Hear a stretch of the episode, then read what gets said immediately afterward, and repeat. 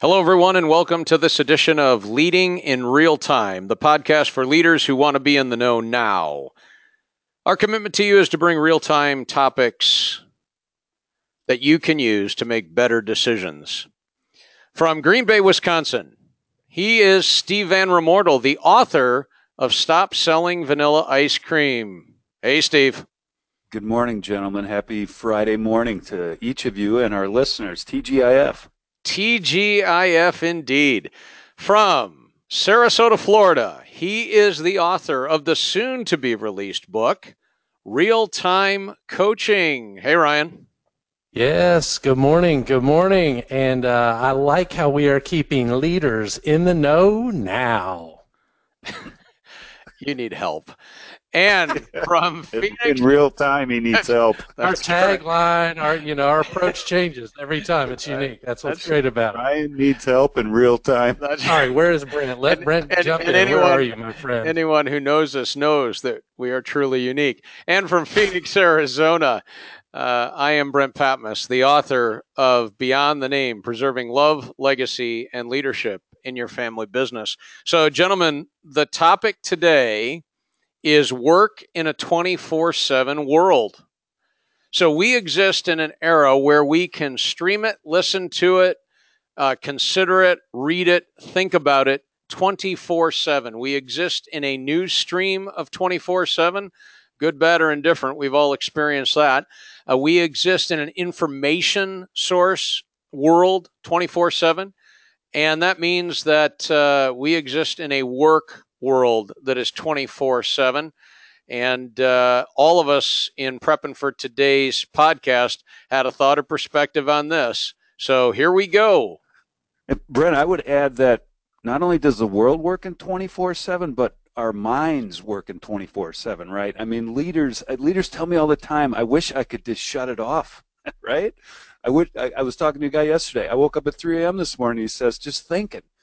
I mean, uh, we the fact that there's so much information all the time doesn't allow us to shut our minds off. And I, when I wake up in the morning, I got to decide: am I turning the brain on, or am I trying going to try to keep it off? Because if I turn it on, it's over, right? So I mean, your point of 24/7 is so so real. I mean, yeah. it's something that every leader challenges with, right? And how many times have we read you know, as you look at it, turn off your device before you go to bed. Give yourself an hour or two so that the Blu-ray, so that the Blu-ray doesn't impact your sleep. Uh, you shouldn't uh, watch TV in your bedroom because that'll disrupt your sleep. Uh, don't work out or read before two hours before bedtime. That's a precious two hours to a lot of people in a lot of cases. So I totally get where you're coming from, Steve. Yeah. I, I to me, you know, all those rules or guidelines they were talking about, to me it's what works for you and you know, we're all still figuring that out, but I think because we deal with people that live in that world, we see some ideas that can help us be more effective. So, Lisker, you have a good thought on this because uh, you don't believe in days. I, I and yet you... I sleep with my iPhone. Is that bizarre? I don't know. I, I, think half of all Americans sleep with their device right next to them. I'm not sure, but um, I, you know, the first thing I thought of as you were talking was a a business mentor of mine, Bill Bonstetter. Probably, I don't know. I'm going to say I'll give him credit for this quote 30 years ago, but he said today's challenge is to do more in less time with fewer resources. I'm like, okay, did you say that in you know 1987 or 2017? It's the same. Uh, when I'm coaching, we do a lot of executive coaching work, and that is today's challenge for people. You're right. It's 24/7. Given, uh, you know, we're I'm sleeping with my iPhone, and uh, we have all these weapons of mass distraction around us. I mean, yeah, you're you're ex- you're exactly right. But my my thought on this is, I as a solopreneur, right? There are no days to me. There are no weekends. I'm not. Um, I'm not captive to the Monday to Friday some of the best work I get done happens on Saturday mornings and Sunday mornings. Yeah, amen. Uh, you know, I have two small kids, so our normal routine is we're getting up and getting kids ready to get them off to school. When I can have some good think time and get, I'm very productive on Saturday mornings and Sunday mornings. Um, and if I decide that on a Friday afternoon I'm going to hang blinds and shades in my house, so be it. I'm getting the work done, right? There's no, it's not, there's, there is no time. There's no days. Well, so my, one of my, one of my clients put it to me. He goes, "It's not about work-life balance. About it's about work-life integration, right? How do they fit together?" And I thought that was kind of enlightening. Where you know he his belief is there is no such thing as balance. You okay, so practically speaking, what works for you. Okay, practically speaking, how does that happen? I'm listening to the podcast and I go, okay, great. Work life balance, work life integration. How does that happen? How do we practically help people listen to the podcast? Well, I, I can tell you for me, this took me years to figure out, and I'm still figuring it out. But um, I agree with Ryan's point that I don't look at as a day as a Monday or a Sunday or Saturday. I look at as a day as how do I how do I schedule my day where my priorities are in place. So you know, families first. So there may be days during the week that I gotta, I'm not at the office or I'm not working because I got a family thing. So to me, it's, I get my work done in a week. I put in my crazy hours, you know, 70, 80 hours, whatever it is. But like Ryan said, on a Friday afternoon, I might not be working, but I might be on a Sunday afternoon. You know, it's, it, it depends on the week a lot of times. But so that's how I kind of manage it. So how are you planning that? I mean, if you if you look at it, you're a planner. So, how do you plan that, and how can listeners plan in a manner that is similar or effective to help with this work life integration? I look at every minute of my day as important. So, I mean, we're planning three, four, five weeks out, and our and scheduling for us is really important. I I manage my schedule big time. I mean, that's how I do it, um, and it's centered around the priorities of my life. Um, and you know, if I if it's a Saturday and you know my wife's going and doing something and I'm alone, I may work for a couple hours. I may work out. I may uh, you know it, it, it depends. I but I always have three or four things I have to get done in a day. One of them's working out, one of them's getting my work done, and one of them's spending time with my family. So, but those might be at different times of the day. Um, but those are your choices. Crazy, I mean, but, you're making yeah. that choice. I think if yeah, I'm a loyal listener, I got guys that are eight to five. They're maybe not entrepreneurs. They they're maybe working for somebody, but they're making a choice. Okay, do I go to this meeting or do I complete this task I have done? I mean, that, yeah. that's how it goes all day long. Brent. Yeah, and, and, yeah, do you work at do you work in the evenings? Uh, you know, to kind of catch up on your day work, and how does that relate to your other priorities? Well, I mean, let, come on, all of us uh, because of the work that we do in advising and working with leaders and executives, each of us know that in that organization, Ryan, that you're talking about, the eight to five structure, you're getting emails from leaders and execs that you coach and work with. Steve, you're getting emails from leaders and com- uh, leaders of companies who you do strategy with, and I'm getting emails from leaders of family owned, privately held businesses beyond five o'clock. It's eight o'clock at night. It's 10 o'clock at night. And we have become a world of work 24 7. And if we aren't relentless about integrating, separating uh, to gain some perspective, you literally could be working the same way we get news 24 7. Yeah, and, and not getting anywhere. That's the other thing. Am I getting anywhere? Am I making a difference? Am I, you know, did I just have a good day or a bad day? I don't know. Um, so one of the things when we're coaching, we make a list. What are the, your top three things most important to you? So how do you prioritize? Um, and I will tell you, my list actually has four things on it. Um, imagine a square divided into four even sections. I have health, love, time, and money. So any of those four things, health, love, time, and money, that call it work-life balance. I don't know. I don't really call it that. It's just sort of like that's my balance. Those are my four squares. They're never four perfect squares. Um, one of our emerging leaders, uh, I will call him Andrew, called it sway. So if cash is short, guess which square is out of balance? That's money. So it's hard to pay your bills during that time. If you're having personal difficulties, maybe your love quadrant needs some help. If I have no time, um, maybe I work on that. If I've just been diagnosed with a health issue, guess what gets my attention? So these things are never in perfect, perfect harmony. So, and and I think practically speaking, uh, one of the things that I uh, work on and that I advise clients on is what I call five to fifteen. And every morning, you invest five to 15 minutes looking at your schedule, considering your day, prioritizing your activities, and creating that space. We all do it. Steve, you highlighted it. Ryan, you highlighted around different areas of our lives that are priorities, and we become diligent about our calendar. Same routine at night, 5 to 15, whatever that night time is. Um, it's five to 15 minutes that allows you to consider your calendar, evaluate your schedule, from the day where were you effective where weren't you effective and looking ahead at the next day mm-hmm. and early on in my career i don't know about you guys but i, I can tell you without exception that I missed a couple of meetings or I missed a couple of appointments when I was working corporately, not because I didn't know where I was supposed to be, but because I was not nearly as diligent about understanding the priority of my time, the priority of my activities, and working a 5 to 15. That became my mechanism. And uh, that's a mechanism that has worked now for over 20 years uh, with me and, and uh, with my clients as well.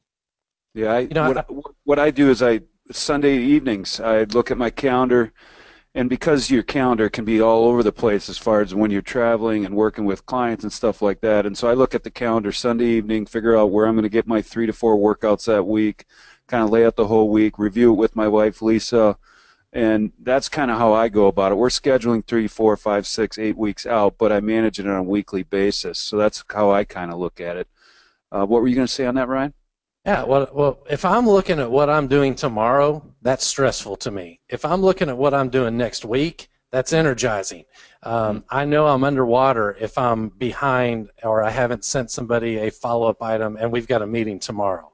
Um, that'd be my first thought on that. So I love the 5 to 15, but I'll tell you the truth for me, I like looking out a little further.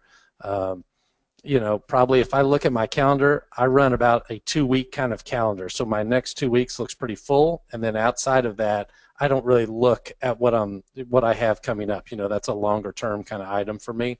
The other thing that I'll say is, wait a minute, hold on, on is calendar, that true? Do you really? Do you? You're telling me you don't look at your calendar any farther out than a couple of weeks? Or a couple no, of No, that's not true. In fact, I mean, five minutes before we started this podcast, you and I were looking at an appointment we got going in June. Right. I'm actually double booked for a right. week in June. Right. So it's not that, but what I'm saying, I need prep for next week. I need to be looking at that. So I'm dialed into a two week kind of radar.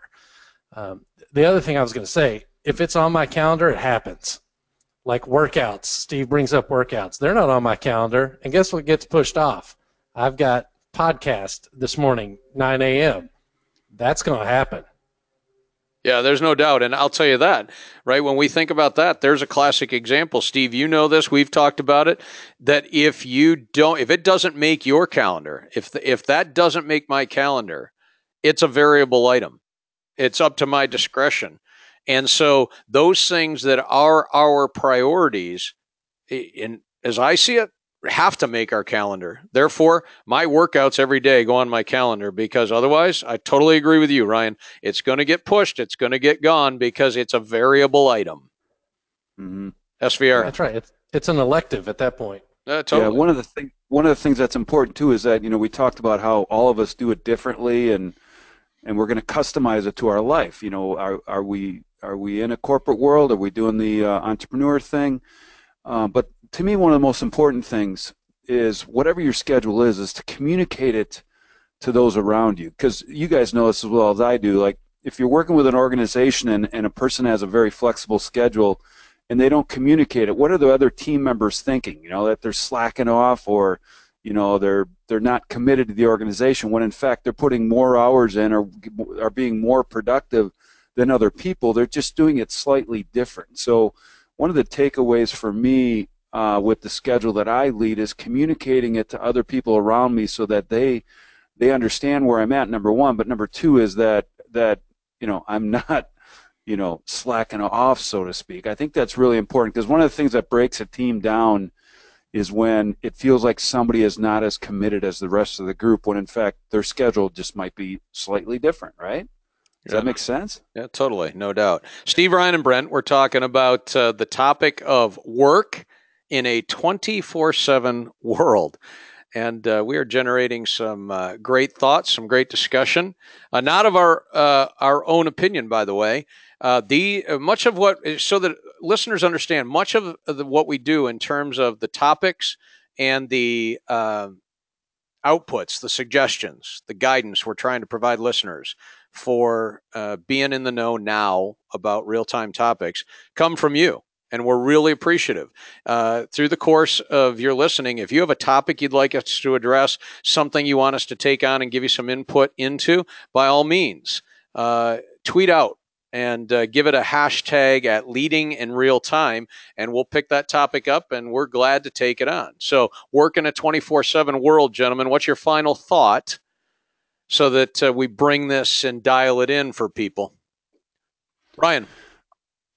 Yeah, my final thought is I uh, as I think back on this, determine what your top priorities are. What do you base your decisions on? Um, and put your number one and number two priority things on the calendar because if that's if that's true, they will get done. Steve. Yeah.